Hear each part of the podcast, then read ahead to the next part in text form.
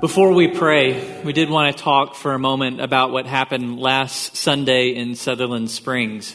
Our hearts are grieving for a church and a community that was ripped apart by violence. I want to pray for them in a moment. Before that, I do want to let you know that we take safety and security very seriously here at Grace Bible Church. Our, our leaders, our elders, our staff have worked very hard to put together security plans for us here at Southwood, and, and we review those plans on a regular basis to, to take your safety as seriously as we can. But ultimately, we want to recognize that our safety is only in the hands of God at the end of the day. The good news is that we have hope because we know the one who said, I am the way, the truth, and the life. We know that we have security in Jesus, and we can celebrate this morning that our brothers and sisters who were killed last week are not gone. They're now in the presence of the one who said, I am the resurrection and the life. So they will live forever. We will see them again. But we know that this is a painful day for the friends and family who are left behind. And so if you'll join me, let's pray for healing and comfort for them. Heavenly Father, we lift up our brothers and sisters in Sutherland Springs. We lift up this church to you that was torn apart by violence. We thank you, Lord, that you are watching over every person in that town this morning, that you are with them, that your spirit is in them, that Jesus is Lord over this world and he cares about them.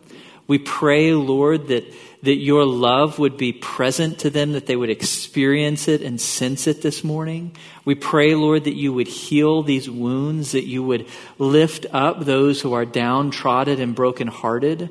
We pray, Lord, that through this tragedy, that somehow your spirit would move and bring many people to know Jesus and trust in him. We pray that there might be a, a, moment of truth, of people seeing the hope that your people have in your Son, and that that would draw them into your family. We pray, Heavenly Father, that for us, that we would, in a sense, worry less about our physical safety and, and think more about how we can introduce the people of this town to your Son, Jesus Christ, to the hope and security that He freely offers to them. We pray, Lord, that now as we enter your word again, that your spirit would work powerfully in us, that, that he would indeed fill us and challenge us and convict us and transform us today. And particularly as we look at this challenging passage on marriage, on, on husbands and wives, we pray, Lord, that you would teach us and train us and change us so that our church might be full of marriages that please you and that show the world your infinite love. We thank you, Lord, that you love us so much. In Jesus' name, amen. You guys can have a seat and turn to Ephesians chapter 5. While you're turning there, I did want to mention you heard at the beginning of the service about our Fellows program here at Grace. We really do take that very, very seriously. We believe it's one of the most important things that God is doing through our church. Actually, for me, the highlight of my work week is not today. It's all right to preach to you guys, but what I like most is Monday mornings when I meet with the fellows and teach them Bible and theology for two hours. I would love to have you consider that opportunity. If you've recently graduated and might uh, be able to fit a, a, fellowship here at Grace into your life, please come right after this service, 1230 in the foyer. We'll have a free lunch and we'd love to tell you about that fellows program. Our directors of our fellows program will be there. So an incredible opportunity for you. That program is actually why I'm here. So I've, I told you guys I was an engineer. I never expected to do the church thing, but I left engineering to go get an MBA. There was a waiting period, and Brian said, "Hey, why don't you come give us a year at the church and learn more about ministry?" So I came and I never left. So that could be you. We'd love to have you come check out our fellows program today. Well, we're going to look at Ephesians 5 this morning, this passage about husbands and wives, and let's just be honest with one another. This is not a popular passage in our culture today. Paul is going to say, Wives, submit to your husbands, and that doesn't sound real good to modern ears. That was captured perfectly by one of my favorite shows, West Wing, in this little clip. It was a perfectly lovely homily on Ephesians 5:21. Husbands, love your wives as Christ loved the church and gave himself up for her. Yeah, she's skipping over the part that says, Wives, be subject to your husbands as to the Lord. For the husband is the head of the wife, as Christ is the head of the church. I do skip over that part. Why? Because it's stupid. Okay. That's exactly what our world thinks about this passage. Wives, submit to your husbands. That sounds stupid. That sounds backwards.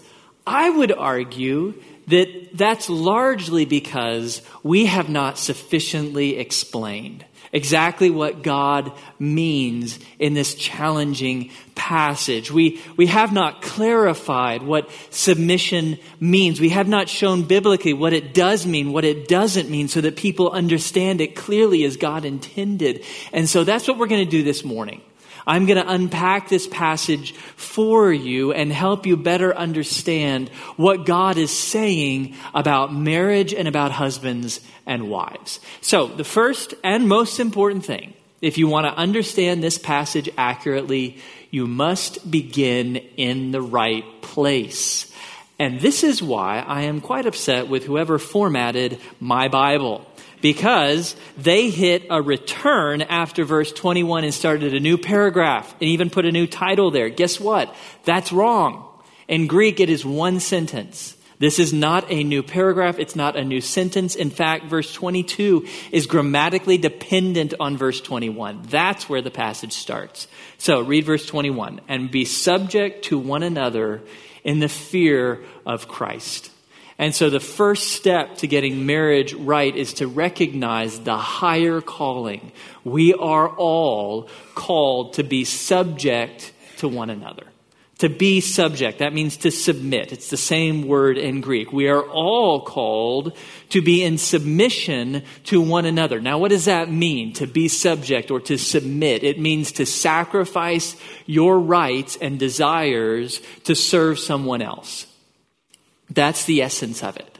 And, and this command from Paul that comes before anything about marriage, it's for everyone in the room husbands, wives, kids, singles, widows, widowers, all of us are called to sacrifice our rights and desires for the good of the other. So, in a sense, you could say it is accurate to say husbands and wives are to submit to each other as we all mutually submit to one another. That's actually a point that Paul drives home in the most significant passage on marriage anywhere in the Bible. So if you're dating or engaged, you might want to write this one down. Most important passage anywhere in the Bible on marriage, Philippians chapter 2 says, Do nothing from selfishness or empty conceit, but with humility of mind regard one another as more important than yourselves. Do not merely look out for your own personal interests, but also for the interests of others. Have this attitude in yourselves, which was also in Christ Jesus, who, although he existed in the form of God, did not regard equality with God a thing to be grasped, but emptied himself by taking the form of a bondservant and being made in the likeness of men. And being found in appearance as a man, he humbled himself by becoming obedient to the point of death, even death on a cross. Now, you may have noticed there's nothing in there about marriage, no mention of husbands or wives or even men or women. So, why is this the most important passage about marriage? Because that is how you build a healthy marriage. This is the, actually the passage I always present whenever I do a wedding. So if you have me do your wedding, this is going to be it. This is it because this is the most important thing in the Bible to husbands and wives for how you build a godly marriage. What do you need to do? You need to follow the example of Jesus who humbled himself, sacrificed himself to the, to the point of death. That's what you need to do for your spouse. You need to regard your spouse as more important than yourself. Hold up his or her needs and desires above your own, and your marriage will thrive. And so, before we get to the particular roles of husbands and wives in marriage, let's recognize step number one, the most important step submit ourselves to one another. We sacrifice our rights, our desires, our comforts, our ambitions to serve the other. That's how you build a strong and lasting marriage. But how does this mutual submission work itself out in marriage? What exactly does it look like for the wife to practice this and for the husband to practice this? That's what Paul talks about in the bulk of our passage. He gets into the details of what it looks like for a wife and for a husband as God designed it. And so let's jump in. Let's look at, at Paul's instructions to wives. Wives, as, as you practice mutual submission, what does it look like for you? Pick it up in verse 22. Wives, be subject to your own husbands as to the Lord. For the husband is the head of the wife, as Christ also is the head of the church, he himself being the Savior of the body. But as the church is subject to Christ, so also wives ought to be to their own husbands in everything. So to wives, Paul says, submit yourself to your husbands. Now, obvious question, why does Paul need to say that? If in verse 21 he just said, all of us subject ourselves to one another, why say it again to the wives? Well, because Paul has a, a, little different aspect of submission in mind when he's thinking about wives in marriage, and he makes that clear at the end of the passage. What in particular does it mean for a wife to submit within marriage? Verse 33 Nevertheless, each individual among you also is to love his own wife even as himself, and the wife must see to it that she respects her husband respect. That may actually be a better word to use here because submission has such negative baggage in our society. Paul is challenging wives to respect their husbands as the head of the home. Now, what does it mean for the husband to be the head of the home? Well, we're given a comparison. The husband is the head of the home, as Christ is the head of the church. And in this passage, head means to have authority. And so Paul is saying that the, the husband has been placed in the home by God as the one who has ultimate authority, who sets the ultimate direction for the family. Now, before we go any further, we need to acknowledge that there are many godly Christians and godly churches that believe that this passage is no longer in effect. They hold to a position called egalitarianism, which teaches that submission in the home and the headship of the husband was only for a culture where women were not educated and not empowered. But now that women are educated and empowered, we should set this aside. Now, we don't agree with that position, and I'll tell you why in a moment, but before I do, let's be clear.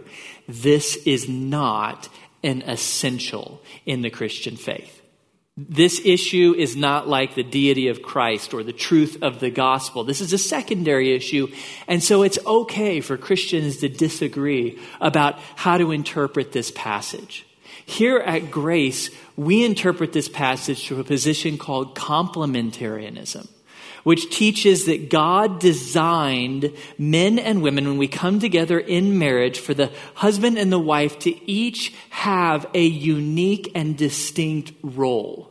And, and those roles go all the way back to the beginning, to the Garden of Eden. You see it in Genesis chapter 2. God appointed Adam to be the head. How do we know that? Because Adam was created first and then Eve. And when God brought Eve to Adam, God had Adam name her. And naming something in the Bible means you have authority in that relationship. And then here's the primary way that you know God designed the husband to be the head of the home. When Adam and Eve blow it in Genesis chapter 3, who does God hold primarily responsible?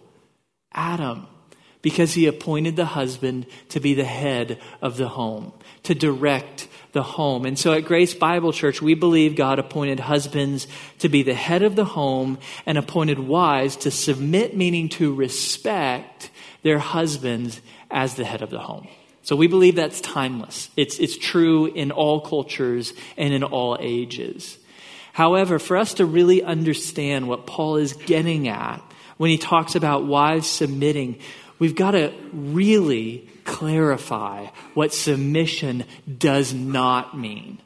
Because this word has been abused and misapplied for millennia. Okay, so let me walk you through what the Bible is not saying when it says, Wives, submit to your husbands first. This is not saying anything about God valuing men over women. That's not what submission is about. It's not because the husband is more valuable or better in the eyes of God than the wife. How do I know that? Because Genesis 2 comes after Genesis 1. What does it say about men and women in Genesis chapter 1? Well, it says nothing about these roles in marriage, nothing about submission. It says, God said, Let us make humanity in our image, male and female. He created them in his image and likeness. Equality comes first, roles come second.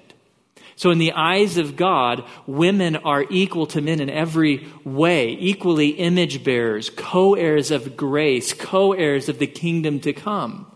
They are our equals in every way. Okay, so submission is not God valuing men over women. Second, submission is not because men are more capable or more intelligent or better leaders than women. I hate when I hear anyone say that idea. No, it's nothing about capability. How do I know? Because of Jesus. Jesus is submitted, has submitted himself to God the Father. Why? Because he's not as good of a leader? Because he's not as knowledgeable or wise or powerful? No, he is fully God. His submission has nothing to do with capability. Jesus' submission is his own free choice. He simply decided, I will submit myself to the Father, not because he's better, but because I freely choose. So it is with the wife to her husband. Has nothing to do with abilities. Third, submission is not all women to all men. That should go without saying. This is in the marriage relationship. That's all this passage is looking at. It's not looking about women in general to men in general. So this passage is saying nothing about women in the boardroom or holding political office. It should never be used that way. God actually loves strong women in his family doing big things out in the world, leading out in the world. That's good and godly. This is only about the family. Fourth, submission of the wife to the husband is not absolute obedience. So, wives, you got to remember your submission to your husband is always secondary to your submission to God. Submission to God always comes first. You never follow your husband into sin or foolishness.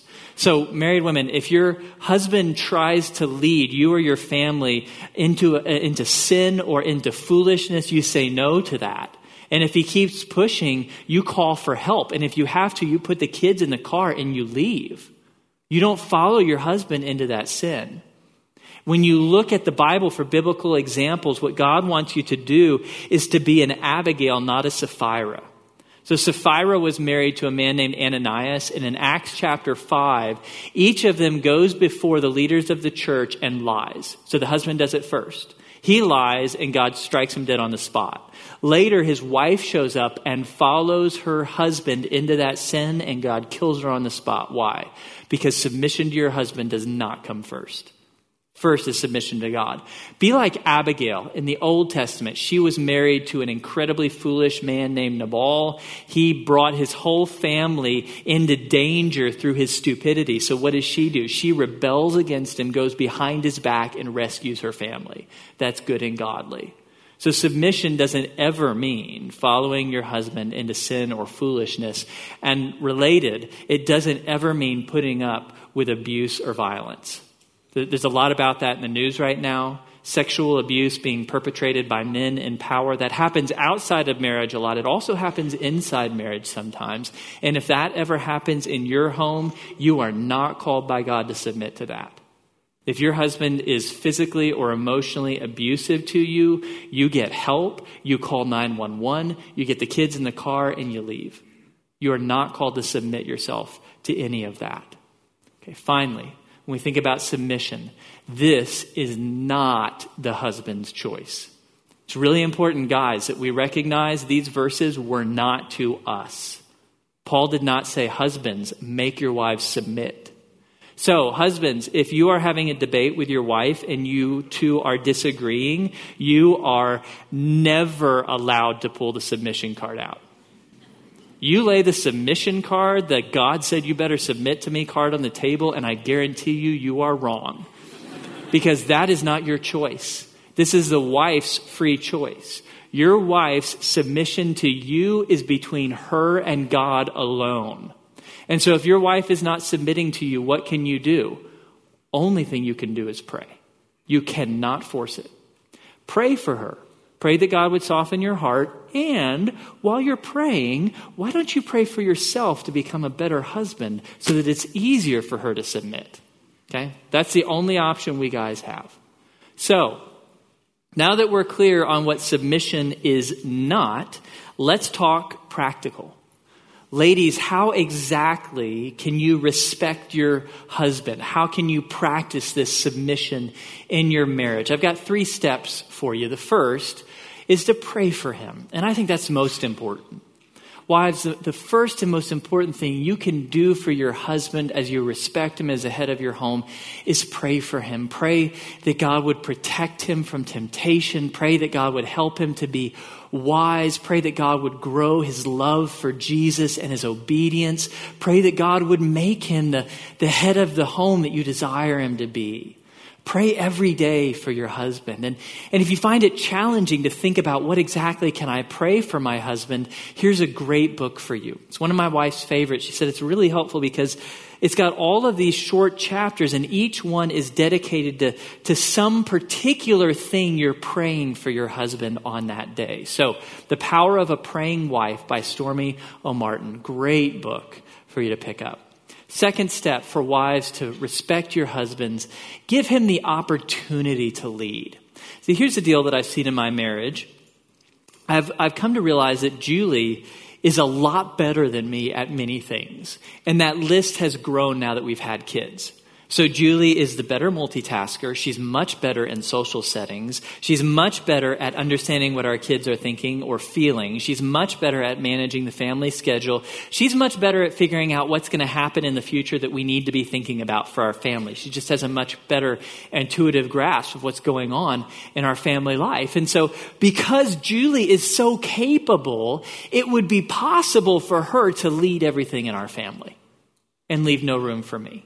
She could totally do that. And so, what has she done? Well, out of grace, she has stepped aside and let me lead in some areas, even though she's just as capable as me or maybe more capable. Now, she hasn't done that in every area, and I don't want her to. I would be a fool not to entrust leadership to many areas to my wife where she's just so much clearly better than me.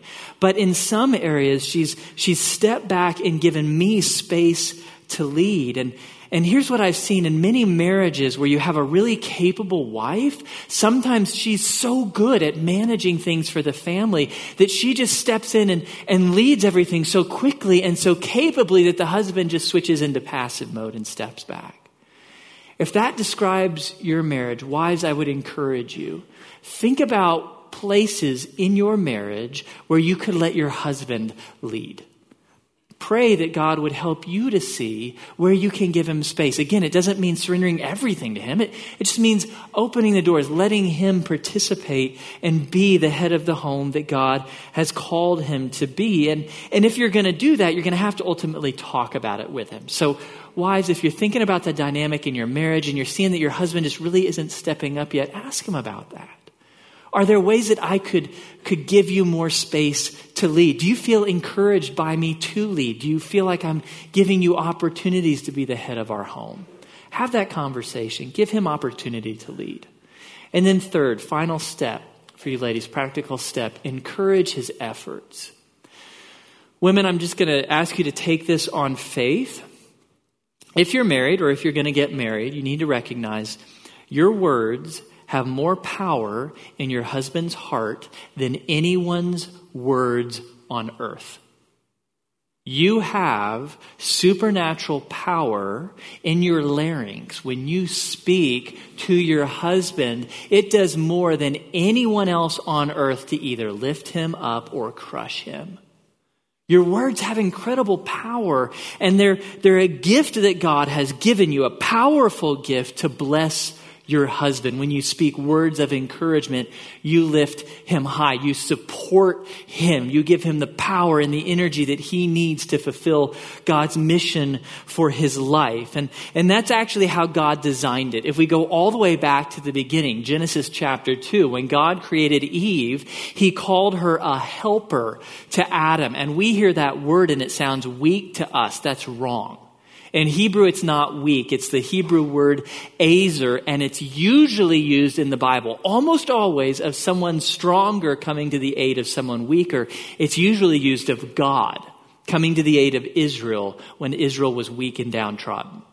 That's what God designed you to be, ladies. An incredible strength, a, a, source of supernatural power in your husband's life. When he is weak, when he is weary, when he is downtrodden, you can speak truth and encouragement to him that will lift him up like nothing else on earth. And I'm telling you, this is the truth. All of you here today, at the end of a sermon, Many of you will say nice things, and that's nice. Thank you for that. But really, it doesn't matter to me because at some point I'm going to talk to Julie, and hopefully, if it's been a good day, she's, she's going to look me in the eyes and she's going to smile and she's going to say, That was great. And in that moment, all of you are invisible to me. I don't see you. I don't care about you. All I care about is the incredible words my wife just said. They have such infinite power in my life. Wives, your words have such power. And so, my encouragement to you, ladies, is to set a goal for yourself that on any particular day, if you were to take all the words you speak to your husband, more of them would be of encouragement than critique. Okay, now, there's going to be times to, to say things of critique, but don't let them tip the scale. Let the scale always, every day, be tipped on the side of encouragement. Now, that does bring up a practical question. What if your husband isn't doing a lot to encourage? What if he's just not doing a great job? Then I would encourage you, ladies, pray that God would show you something in him you can celebrate because here's why. Even if there's just a little thing you can celebrate, your words of encouragement will cause that little good thing to grow. You can water the good in him. And as you find things to celebrate, find things to encourage instead of critiquing everything, the good in him will grow and he will become the man you want him to be. Your words of encouragement have supernatural power in the life of your husband. So, wives, you, you are appointed by God to respect your husband as head of the home primarily by praying for him, giving him space to lead, and encouraging his efforts. Now, men, let's look at Paul's instructions to us. It begins in verse 25. Husbands, love your wives just as Christ also loved the church and gave himself up for her, so that he might sanctify her, having cleansed her by the washing of water with the word, that he might present to himself the church in all her glory, having no spot or wrinkle or any such thing but that she would be holy and blameless. So husbands also ought to love their own wives as their own bodies. He who loves his own wife loves himself. For no one ever hated his own flesh, but nourishes and cherishes it, just as Christ also does the church, because we are members of his body. For this reason, a man shall leave his father and mother, and shall be joined to his wife, and the two shall become one flesh. So Paul tells us, husbands, we are to love our wives. And before we say anything particular about that, I just want you to observe the relative length of the instructions to wives versus the instructions to husbands. Three verses compared to seven verses. Why? Well, because in Paul's day, there was nothing radical about telling wives to submit. They, they already were. It was a patriarchal society. What was radical was what he says to husbands. You got to understand, Paul lived in, in a Roman Empire where the father was everything in the home. He was the boss. He called all the shots. And in that patriarchal world, the family existed to serve the needs of the father. It was all about him. And so, what does Paul do in this passage? He turns the tables on their head. He turns it all around and says, No, the husband exists to serve the interests of the family. The Romans have got it exactly opposite. The husband is not here to be served by the family. The husband's reason for existing is to serve the needs of the family, especially his wife. He is here for her, to love her sacrificially. I think it is so crucial to recognize that Paul does not use the verb lead. He uses the verb love. I, I hear people get that mixed up so often. Wives are to submit, husbands are to lead. No, no, no, no. Wives are to submit, husbands are to love. To love as Christ loves the church. What is love? It is not a feeling, it is not an emotion. True love is sacrifice. It's sacrificing self for the good of the other. So husbands are to sacrifice self for the good of the spouse to the same extent that Christ has sacrificed himself for us. So how did Christ sacrificially love us? Well, literally to the point of death. Jesus died out of love for us, even though we weren't worthy of that at all. It has nothing to do with worthiness. He sacrificed himself for us. So, husbands, that's our model. So, guys, file this away. When God says that you are the head of the home, do you want to know what that means? It means ultimately, you're the first to die.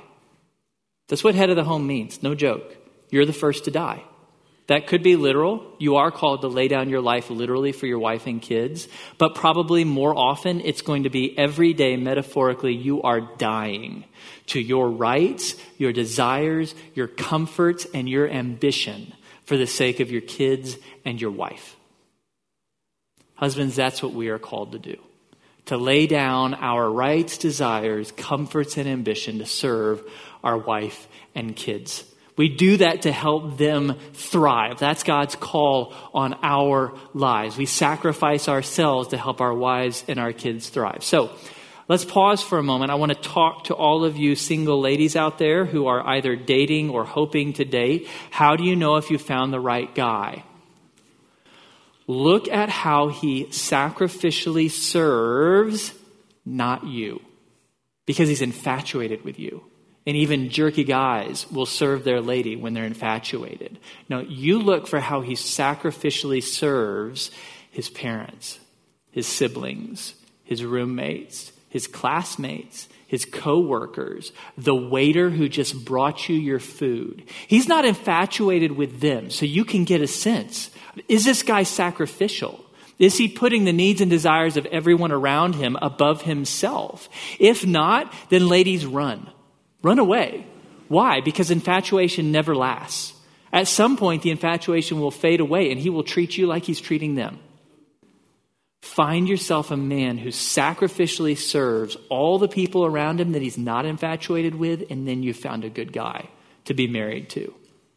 Husbands, God's call on our lives is to be first to die, first to sacrifice in our home. Sacrifice our rights, desires, comforts, and ambitions to care for, lift up, and serve our wives and kids. That's our job, and we have to recognize God will hold us accountable to that. We know that again from Genesis chapter 3. When Adam and Eve both sinned, who did God hold primarily accountable? Men, husbands. And so, this whole idea of being head of the home, it is not an easy gig. It's not about calling the shots. It is an incredibly heavy responsibility. Men, you better recognize that. So, guys, how do we practically love our wives sacrificially. I'm going to give you three steps, just like I gave three steps to the ladies. Step number one, same. Pray for her. You lead in the home first and foremost by praying. Pray for your wife every day. Pray that God would protect her and bless her and keep her from sin. Pray that God would give her peace and joy and security. Pray for your wife, pray for your kids, pray both in private and in the whole family. You, need to be the one leading the family in prayer. Not every time, but, but on a regular basis, your kids and your wife need to see you initiating prayer. Okay, so you lead first and foremost, most importantly, through prayer. Second, you lead by initiating. You, you love your wife and your kids by initiating. Okay, now, there's a problem for us. Since about the late 1980s, there has been an incredibly common trope on TV in pretty much every sitcom of the incompetent, uninvolved dad. So we have an incredible number of dads on TV who show us an example of being lazy of coming home and sitting on the couch, of being completely unengaged from the family have Homer Simpson, who's been around forever as the model of incompetent dads. You have Raymond from Everybody Loves Raymond. No, I don't. I hate that show because it it's built on the premise of hey, it's laughable, it's funny when the dad is incompetent, un- uninvolved, and lets the wife lead at home. That's that's funny on TV. That's tragic in real life. You realize that when this stuff is actually present in the home, the wife and kids suffer. Why does the wife suffer? Because now she's got two jobs. She's got to fulfill both her role and the husband's role. That crushes her. Why do the kids suffer? Well, because what does God call himself in the Bible? Primary thing he calls himself Father. So, how are the kids going to get to know what it looks like for God to be your father? By looking at their dad. And if their dad is always lazy, incompetent, uninvolved, watching TV on the couch, what's that going to teach the kids about God the Father? It's tragic when kids have only a bad dad to, to develop a picture of their Heavenly Father. So, dads, when we do not engage at home, we curse our wives and kids. We must engage. We must initiate. We must stay involved. So, very practically, what does that look like? Well, for me, I work here at Southwood. I live seven miles south. When I leave the office, I get in my car, and for the first half of the trip home, I get to think about anything I want to. My mind can be whatever it's on, um, still be work, be whatever. Um, but I get to the halfway point, which for me is the intersection of Texas and Highway 6, where it merges on. I go under that light, and that's my trigger. Now it's time for me to pray and recognize I've got three hours of work left. My workday isn't over. I have three hours left, and they're the most important work hours I will spend today because it's now time for me to go home and be husband and dad. I don't get to rest for three hours. But now I need to go home and I need to initiate and engage and participate with my wife and my kids. Dads, when you leave the office, your workday is not done. Your most important work is beginning. And so pray for God's help to see that and recognize that so that when you walk in that door at home, you are ready for work. You are fully engaged and loving and caring for your wife and kids. So we've got to initiate with our wives and our kids. We cannot choose passivity. Our wives and kids will suffer if we do. Third step for husbands listen. You love your wife sacrificially by listening to her, by engaging with her Peter tells us husbands, he challenges us, live with your wives in an understanding way. Well, what does that presuppose? That you understand your wives. Now, frankly, men, we're never going to fully understand them. That's okay. What Peter is challenging us to do is to engage in conversation with our wives every day, talking to them, getting to understand what do they think, what do they feel, what's going on with you, with the kids, with the house, with the, with the family, with the neighborhood. Spend time listening with your, to your wife, asking her questions, talking to her. That's part of your role as a husband. And you'll be better for doing that. Frankly, guys, we would be fools not to listen to our wives. They often see things that we are completely oblivious to. In my household, we laugh at Julie having a sixth sense. Like this women's intuition thing. It's no joke. Like that's real. Like she can perceive things that I have no idea are going on. And so I am better. I grow as I listen to her. Men, we can sacrificially love our wives by speaking with them, talking with them, asking them questions. Honey, how am I doing as a husband? How can I do better? How can I better engage with the kids? How can I be more involved with your parents? What can I do to love you more?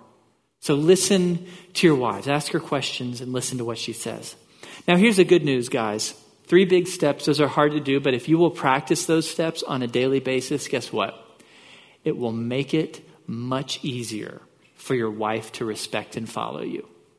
Brian Fisher was doing a wedding a few years ago and he preached from this passage, Ephesians 5. And at the end of the wedding, a little old lady came up who'd been married for a long time and told him she's an atheist. She doesn't believe this book at all. But if her husband loved her like this passage said, she says, I, I would joyfully follow him. People recognize, even if they're not Christians, if husbands will do this, it will be so much easier for their wives to respect and follow them. So, guys, we are called to sacrificially love, to be the first to die in our families every day. Now, that's hard. This instruction to both the husbands and the wives is incredibly hard. All of Ephesians 5 is really hard. And so, Paul gives us motivation and a model to follow, and it's found in the one verse we left out, verse 32, the only verse we've skipped. says, This mystery is great, but I am speaking with reference to Christ and the church. And what Paul wants you to understand is your motivation and your model, both husbands and wives, is Jesus, and it's the gospel. When you struggle in your role, wives, when you struggle to do what Paul's saying, husbands, when you struggle in your role to do what Paul's saying, the, the same answer for both of you, you look to Jesus. You, you remember what Jesus did. You remember what he suffered for you, how, how he gave up his right, his desires, his ambition, his comfort, his own life for us when we weren't worthy. Sometimes we, we struggle to apply this passage because we say, well, my husband or my wife is not worthy of it. They're not doing their part. Well, we weren't worthy either. We weren't doing our part when Jesus died in our place to give us eternal life as a free gift. And so when you struggle in your role, in your marriage, look to Jesus. Don't look to your spouse. Look to Jesus. Don't look to other marriages that seem to have it together better. Look to Jesus as your motivation and your model. Follow him. I want to leave you with a couple practical resources. What exactly can you do to grow your marriage? First, I want to show you a quick video of a, of a, ministry here at Grace Bible Church we have for married couples or those who are about to get married marriage is not about making us happy, mm. it's about making us holy.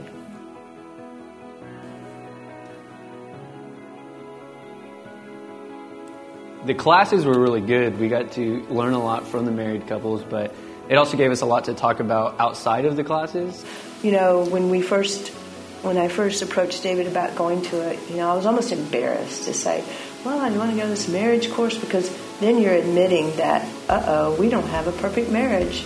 Isolation is, is uh, a setup for destruction. And one of the biggest reasons that young marriages fail is they, they find themselves isolated. They lose their friends from their kind of singlehood, and they embark on this new life and they have no community, and then they fail. And so the foundation class really establishes community strongly and in a healthy manner, and that sets up marriages to last. It really helped open conversations that we had trouble navigating in the past or just didn't even know to think of.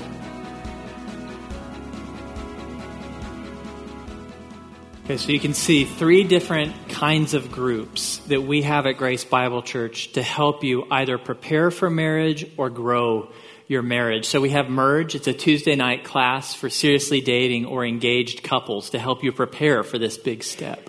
We have Foundation, home groups for couples who've been married for three years or less. So this is designed, you, you are married, you're, you're starting to figure out that marriage is hard. This surrounds you with godly people, mentors, who will build a strong foundation in your marriage. And then finally, re-engage, a Tuesday night class designed to help you reconnect, reignite, and improve your marriage. So if you've been married for a while, this is designed to help grow your marriage to the next level. So we'd love to have you participate in one of these groups. You can find out more on our website or emailing Dean Holscher at grace-bible.org. So all that's available. Final thing that I'll leave you with is what I think is the best book outside of the Bible on marriage. I've read a lot of books on marriage. After a while, they kind of start to sound the same, but not this one. This has been the best book by far on the topic of marriage I or Julie have ever read. It's called A Lasting Promise. And the thing about a lasting promise that's so powerful is that it focuses on communication. Because ultimately, you cannot succeed at fulfilling your role as a husband or a wife if you have not learned how to communicate well with your spouse. And so this book helps diagnose what challenges you have in your marriage with communication. It gives you very practical biblical advice for how to communicate better. It really will help your marriage. I cannot recommend this book too highly. So grab a copy of that. Great book to read over Christmas break. Finally, let us, let me pray because ultimately with all of this, we need God's help to live out these marriages he's called us to have. Heavenly Father, we come before you. We thank you that you, Lord Jesus, died in our place, rose from the dead, offer us eternal life, and you did it all for us as the ultimate example of selflessness. We did not deserve that. We still do not deserve that. We'll never deserve that, Lord Jesus. Out of love, you gave yourself for us. We praise you for that. And Lord, whether we're married or not, male or female, young or old, all of us in this room are called to submit ourselves to one another, to sacrifice our rights, desires, comforts, and ambitions to serve others. And we need your help for that, Heavenly Father. We, we need your spirit to work in us. We need your son to teach us and to lead us to follow his example. We pray that you would break us of selfishness and pride and laziness and that you would challenge us to serve others selflessly and sacrificially. For all those who are married in this room, Lord, for the wives, we pray that you would reframe this, this whole submission debate and help them to see it accurately. Help them, Lord, to be able to walk in this role that you've crafted for them and to be able to celebrate it. I do pray for, for any women here who are struggling to submit to their husband. Maybe their husband hasn't been doing a great job as the head of their home. I pray that you would comfort these women and that you would bless them, that you would help them to be patient, and that you would help them to find something good in their husband to encourage and celebrate. I pray for all the husbands in the room, Lord. I pray, Father, that you would convict us and challenge us of where we are being lazy and selfish and, and passive. And I, I pray, Lord, that you would help us to sacrificially engage at home. I pray that we would be the first to die every day to our rights and desires, our comforts and ambitions, to help our wives and our kids thrive. I pray, Lord, that the marriages here at Grace Bible Church would be a reflection of the greatness and glory of Jesus Christ. I pray that they would be a blessing to the community. I pray that when the community looks at our marriages, that they would be drawn closer to Jesus and his selfless love. Thank you so much for your great love for us. In Jesus' name we pray. Amen. God bless you guys. Have a great day.